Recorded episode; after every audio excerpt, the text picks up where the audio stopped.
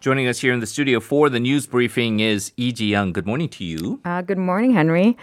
Um, we're going to begin with COVID 19. Very concerning here right now. Uh, we're lingering now. We, have had these kind of plateaus uh, throughout, right? Uh, the, the, bad kind of eruption of the third wave where we had uh, about uh, a thousand cases per day that settled mm-hmm. down, and then we kind of were in a holding pattern where we had about three to 400. Mm-hmm. Up until recently, we've kind of steadily increased. We've gotten up past the 500 mark, past the 600 mark, and now for at least the last couple of days, we are seemingly hovering around 700 new in, uh, infections per day. So the fear right now is once again that we may be heading closer to that psychologically important threshold of 1,000 mm-hmm. new infections in the coming weeks. And so the things, uh, the, the trend lines are definitely not promising. Could you give us an update? Um, well, yes, South Korea's daily new coronavirus cases stayed around, as you mentioned, 700 ish on Thursday as sporadic infections across the country complicates the efforts to contain the virus. Now, the country reported 698 more COVID 19 cases, including 670 local infections, raising the total caseload to 112,117. Uh, Gyeonggi-do province recorded 224 with the most cases, followed by Seoul with 217 and Busan with 54. The country added six more deaths, raising the total to 1,788. Now, since the country started its vaccination program on February 26, a total of 1.28 million people, or 2.47% of the total population have been given uh, COVID 19 vaccine shots. Now, AstraZeneca's vaccine has been given to around 951,000 people, while uh, 334,000 ish people received the, the Pfizer brand. The KDCA said that 60,569 people have received both doses. So it is alarming uh, in terms of the uh, new infection rate going mm-hmm. up, the vaccination program we will hope will ramp up more significantly, so mm-hmm. a higher percentage of the population eventually gets inoculated. You mentioned the three places where um, there are some trouble spots: Seoul, Busan, and Gyeonggi. Now, these are all led by uh, various governors and mayors, and mm-hmm. now, as we know from the by-election, a couple of them are from the opposition party. Uh, point out though how there is a sense of autonomy that these local governors and mayors have uh, from deviating with the central government plan with mm-hmm. pandemic control. Particularly, let's highlight what Gyeonggi Governor Lee Jae-myung and Busan Mayor Park Hyung-jun are doing that maybe a little bit off the path of what the central government has been highlighting. Right. Um, yesterday at a Gyeonggi Provincial Council meeting, Gyeonggi Governor Lee Jae-myung announced that the local government is considering to bring in vaccines independently to achieve herd immunity. This means that Gyeonggi-do residents could be getting vaccine shots developed by China and Russia in addition to the UK's AstraZeneca's vaccine and the American Pfizer vaccine that the Korean citizens are currently taking. Now, the Gyeonggi governor said that the reason why the local government is planning to bring in vaccines independently is because he's worried that a fourth wave of infections might occur and that desperate times calls for desperate measures. So, uh, also, Busan Mayor Park Hyun-jun also announced yesterday that Busan will actively discuss with the government on a plan to temporarily allow meetings of five or more people, uh, even during lunchtime on weekdays. Now, at the moment, the nation is following the regulation of prohibiting gatherings of five or more people, but the Busan mayor said that the regulations are hurting small business owners owners. And he said he's also going to improve the policy funding for small businesses. So at a time where we're looking at 600, 700 numbers, yeah. this does not, to some people, look like a good idea. Yeah. Um, so I understand because uh, we've talked off air uh, quite a bit that uh, you have family based in in, in the, uh, the, the great state of Florida, mm-hmm. right, in yeah. the United States.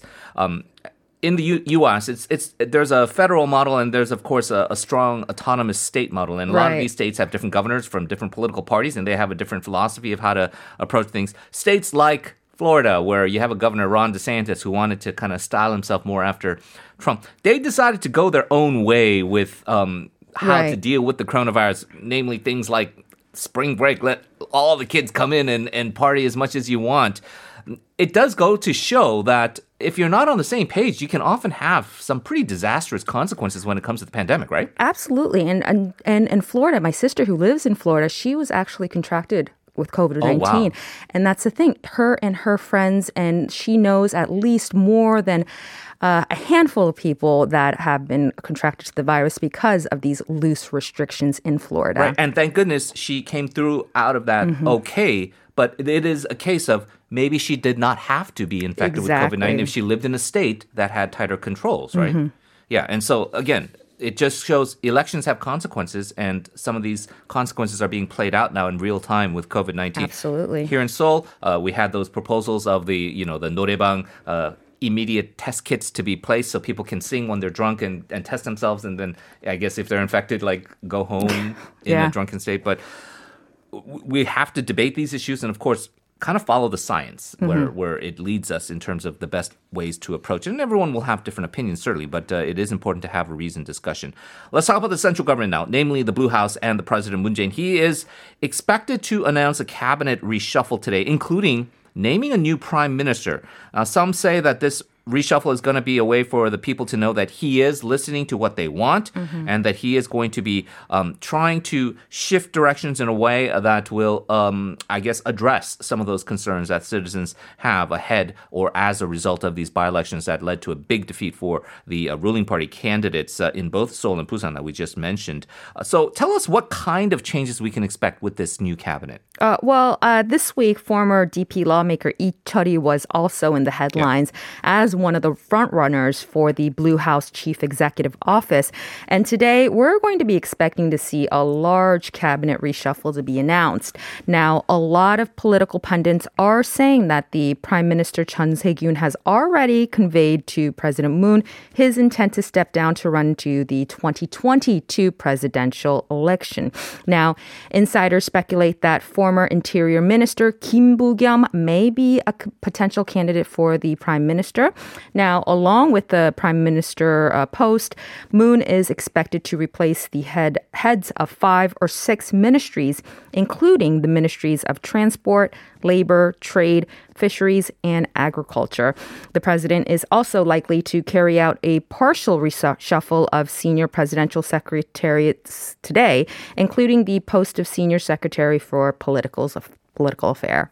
Yeah, and you mentioned Lee Cheol-hee uh, said to be a strong Contender, candidate yeah. for that race. Notable because he is known as a so-called not pro-moon politician, and so it's a kind of an idea or a gesture that we want to have diverse voices here. Right. Although that framing of anti-moon, pro-moon probably is more of a conservative kind of hype, where Mm-hmm. uh, they want to see some cleavages within the ruling party. The prime minister battle will be interesting because whether you're going to go for somebody who represents the Yeongnam region, um, uh, rumored to be someone like from Daegu, like Kim Boo-kyum, or maybe even Kim Young-chun, the, the person who lost the uh, Busan mayoral race to represent South Gyeongsang, or whether finally you should have a female prime minister, which uh, some have been calling for for quite a while at this latter stage. If we uh, recall, uh, the uh, latter stage of the Roh Moo-hyun presidency, uh, Han Myung-suk was uh, sort of the uh, latter stage prime minister, and then breaking ground as uh, the first prime female prime minister of the country. So we'll see how that decision plays out, and as you say, uh, how the public reacts to it, and whether this is going to be uh, viewed positively in the kind of remaining. This is going to be the last major reshuffle for the Moon administration. Yeah, a lot of eyes are going to be on who's going to be in what position, Yeah. Mm. and we'll kind of see how uh, this is going to unfold. And I, I personally would think that this would uh, uh, affect the uh, elections in 2022. It should indeed. Mm-hmm. Now, for the main opposition, you would think that everything is hunky dory for them. They won these big landslide victories in Seoul and Busan. They should be celebrating, uh, popping the champagne. However, uh, they're, they're going through a little bit of a dilemma as well. A lot of friction, especially after the temporary emergency chairman, Kim Jong In, who you have to credit as engineering this uh, massive victory for the op- opposition, left and might have kind of burned a little uh, bit of the bridge on the way out uh, in these various me- media interviews that he uh, conducted in regards to his insults at the party. And the party now uh, kind of kind of still struggling to figure out how they're even going to select new leadership, right? Right. Um, the PPP, in the beginning of its process to elect the party's next leadership by establishing, establishing a, a preparatory committee for the national convention, was supposed to be held yesterday. But um, there was some friction among party members on how the PPP floor leader, Ju Ho-young, who is stepping in as the party's leader, um, as he's carrying out the merger with um, the main opposition party, a People's Party, on his own. And uh, he's also being criticized that he's not involving the uh, PPP's leadership collectively. Now, PPP committee members are saying that Ju Ho-young is not consulting with the party when it comes to the merger with the People's Party and only discussing this issue with the PP leader An Chol-soo. Uh, speaking with reporters on Monday, uh, Ju Ho-young even said that he should first need to ask PP uh, the about uh, the People's Party about its position on the merger first, since it was uh, the leader An Chol-soo who proposed the uh, merge with the opposition parties. Now, of course, PPP floor leader is denying this and has said that he does not do things for his own interest. Now, with the friction within the party, PPP members aren't on the same page when it comes to even setting dates for the party's nat- national convention because some are saying that they should set a date before the merger, or um, some are saying that it might not even go through, or some should say that they should have set the date after uh, the the parties have merged together. Now, also, when former PPP chief uh, Kim Jong, former chief Kim Jong In, as you mentioned, left his post after the by-elections as he promised, he kind of threw a monkey wrench to the party's plans to merger with the PP by saying that An Chol-soo really doesn't have yeah. what it takes to become the president of this country. So a lot of drama here, uh, maybe more drama than you would expect for the uh, mm-hmm. victorious party after the by-elections. I think one thing that you and I would both appreciate as people who um, talk about the news on on radio in English mm-hmm. is that uh, hopefully they, the merger will take place so we can stop saying PPP and then PP, right? And then try to di- differentiate between the People's Party and the People's Power Party so they can come up with another name that please. makes a little bit more sense yes, please. in English. So that is, I guess, a selfish uh, hope that we have for the, um, the, opposition party to to find some harmony eventually. But it does look like they have a lot of things to work out because the PPP, the People's Power Party, right now, uh, going through an argument of whether they should credit themselves for the victory or mm-hmm. they have to realize that this victory was only possible because uh, moderates and younger people who were so. Um, angry or fed up with the current government just voted for them because of no other alternative. It wasn't really anything inspiring about them. And so mm-hmm. they have to continue to broaden that tent. And I think that's where you see this kind of tug in the, this tug of war mm-hmm. going on, right? Right. Uh, yeah. So I think this is the time for them to kind of see the reality and see why they actually won instead of uh, these right.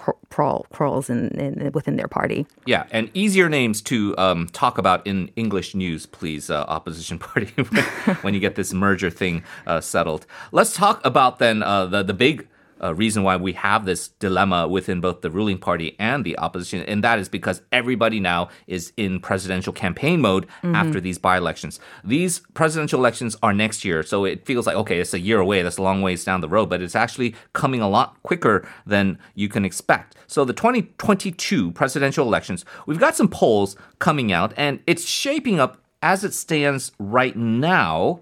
Right now, it is looking like a two-man race between the, the aforementioned uh, Gyeonggi Governor Lee Jae-myung and the former Prosecutor General Yoon Suk-yeol. Now, where does Yoon Suk-yeol lie? Is he with the PPP? Doesn't look like. Is he on his own in a, in a mm-hmm. third mm. zone? Um, maybe. And the other former frontrunner, the uh, outgoing uh, ruling Democratic Party chairman Lee Nak-yeon really has taken a huge hit to his popularity. Give us the results of some of these uh, latest polls. Uh, of course. Now, four companies specializing in public opinion surveys uh, from Embrain Public, K Strategy Research, Korea Research, and Hankook Research conducted a national index survey from the 12th to the 14th of April, asking 110 men and women across the country. And 26% of them picked uh, Governor Lee Jae-myung as most the most fit candidate uh, in next year's presidential election. With former prosecutor Yoon Suk-yeol coming in second place with 23%, leaving, uh, leaving former DP chairman Lee Nak-yeon in the single digits with only 8%. But the interesting thing is that the um, 29% of the people who answered their survey said that they weren't sure who would be best fit for the job. So these 29s are potential swing voters. Now, Yoon's approval rating uh, fell to 18% last week, but after a week, it rose five percentage points, leaving him and Governor Lee within the 5% margin point, uh, while Lee Nak-yeon fell 2%, putting him in the single digit category. This is the first time he's had single digit approval ratings since July last year. Now, Governor Lee Jae-myung also pulled in number one in uh, the th- within the progressive candidates uh, among conservative respondents as well, with 15% ahead of Lee Nak-yeon. But what's interesting is that with the progressive respondents, Yoon Suk-yeol was not the leading favorite conservative candidate, but uh, former PPP lawmaker Yoo Seung-min was favored the most with 14%, followed by An Cheol-soo with 11% and Yoon Suk-yeol with only 9%. Yeah, so interesting kind of nuances within the poll, not just the kind of the top line numbers that you talked about 26% versus 23% versus mm-hmm. 9%, but how it breaks down because it is counterintuitive because you there's this idea that Lee Jae-myung is sort of the, the more progressive of the candidates among the DP. Mm-hmm. However, he is more appealing to conservatives as well as to um, a lot of people based in the uh, Daegu region. They don't like ruling party candidates for the most part, but he does pull more support than, than some of the other ruling party figures do and really kind of indicates that he, he has a broader appeal that isn't necessarily kind of a left right thing. There's something about his kind of his charisma and and, mm-hmm. and, and the way he carries himself that seems to be appealing to a broader public. Although it does also polarize, and there are some right. pretty strong detractors as well. Yoon Suk-yeol, interestingly, you'd think he's the medium moderate candidate, but he actually is not. And someone like Yoo Seung-min, again, this is more mannerism and kind of style mm-hmm. rather than policy, where he does seem like the more so-called reasonable conservative, and that's why maybe he pulls more from from uh, progressives. And so, right, still early on, and these these uh, things will change. And as uh, like you you have news cycles where Yoon Suk-yeol, if he's not in the news, he starts dropping, but then conservative media will put something up. They they put a 돌사진 of Yoon Suk Yeol, mm-hmm. and then everyone talks about it, and then he pops up back in the polls again. So it's going to be a, a, race that is in flux. Potentially, the rumors are, uh, Jiyoung, that the current and the new mayor of Seoul, Oh Se-hoon, may eventually consider perhaps uh, throwing his hat into the presidential ring. But for now, he is the mayor of Seoul. Uh, mm-hmm. Uh, he came in largely because of the dissatisfaction over real estate policy. And interestingly, uh, as he's come in, uh, there are some concerns, even expressed by the finance minister, that the housing prices are rising, which is not what people necessarily voted for, right? Right. Um, Seoul Mayor Oh Se-hoon, who pledged to expand supply through private reconstruction and redevelopment projects, he took office. Um, and sales uh, of the new apartments in Seoul for a week have more than doubled compared to the previous period. Now, according to the Seoul Real Estate Information Plaza yesterday, the total number of apartment transactions in Seoul uh, from up to April 14th was 229. Now, from April 1st to the 7th, uh, the day before Mayor O was elected, the total volume of apartment transactions in Seoul was 63. Now, during the week after the new mayor took office, the number of transactions com- increased by 166. Now, in terms of the rate of increase, it's 263 three percent. It's an uh, it's about two point six uh, in fold compared to the previous week. Now, Seoul house housing prices, which have recently narrowed down have rebounded this week, uh, according to the statistics of weekly apartment price trends released by the Korea Real Estate Agency on the day. Now, the rate of increase in an apartment prices in Seoul from uh, jumped from 0.05 last week and jumped to 0.07. Now, after the surge uh, that lasted until January this year, the rate of increase in apartment prices in Seoul has drawn downward curve every week week. But um, as soon as Mayor O took office, that number rose again and increased. Now, at the same time as uh, Mayor Oh's inaugurations, Seoul housing prices were fluctuating because of the market's anticipation that the private reconstruction and re- development projects could be revitalized. Yeah, and so we've seen now he's kind of even walked back some of the more aggressive uh, deregulatory moves that he promised uh, during his mm-hmm. first few weeks in office, mindful that it's going to be difficult and maybe even uh, maybe counterproductive to do so. Let's go ahead and skip to our final story here, Jiyoung. Uh, the uh, former wartime sex slavery victim who has long been advocating for this again pleaded with the government to maybe push Japan to go to the ICJ to address this issue and their refusal to acknowledge their role in the comfort woman issue. Mm, right. Uh, civic groups related to comfort women in the United States urged President Moon Jae-in and Japanese Prime Minister Yoshihide Suga to open the issue of the Japanese military comfort women issue to the International Court of Justice ICJ. Now, yesterday, seven comfort women related organizations in the United States, including Comfort Women's Action for Redress and Education, um, they have. Um, sent an open letter to the leaders of South Korea and Japan yesterday on on the 15th uh, local time with Congressman uh, Mike Honda, and uh, this was the day one day ahead of White House meeting between Prime Minister uh, Suga and U.S. President uh, Joe Biden.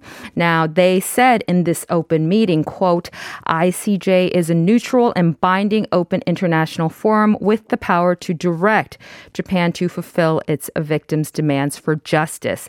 The comfort women are an euphemism of Japanese military sexual slavery policy practices that took place across the Asia Pacific. Now, a definite ruling under international law will end the mental disease of the survival and bring justice to all. Right. Jiyoung, as always, thank you very much. Hope you have a great weekend. Thank you. Always a pleasure.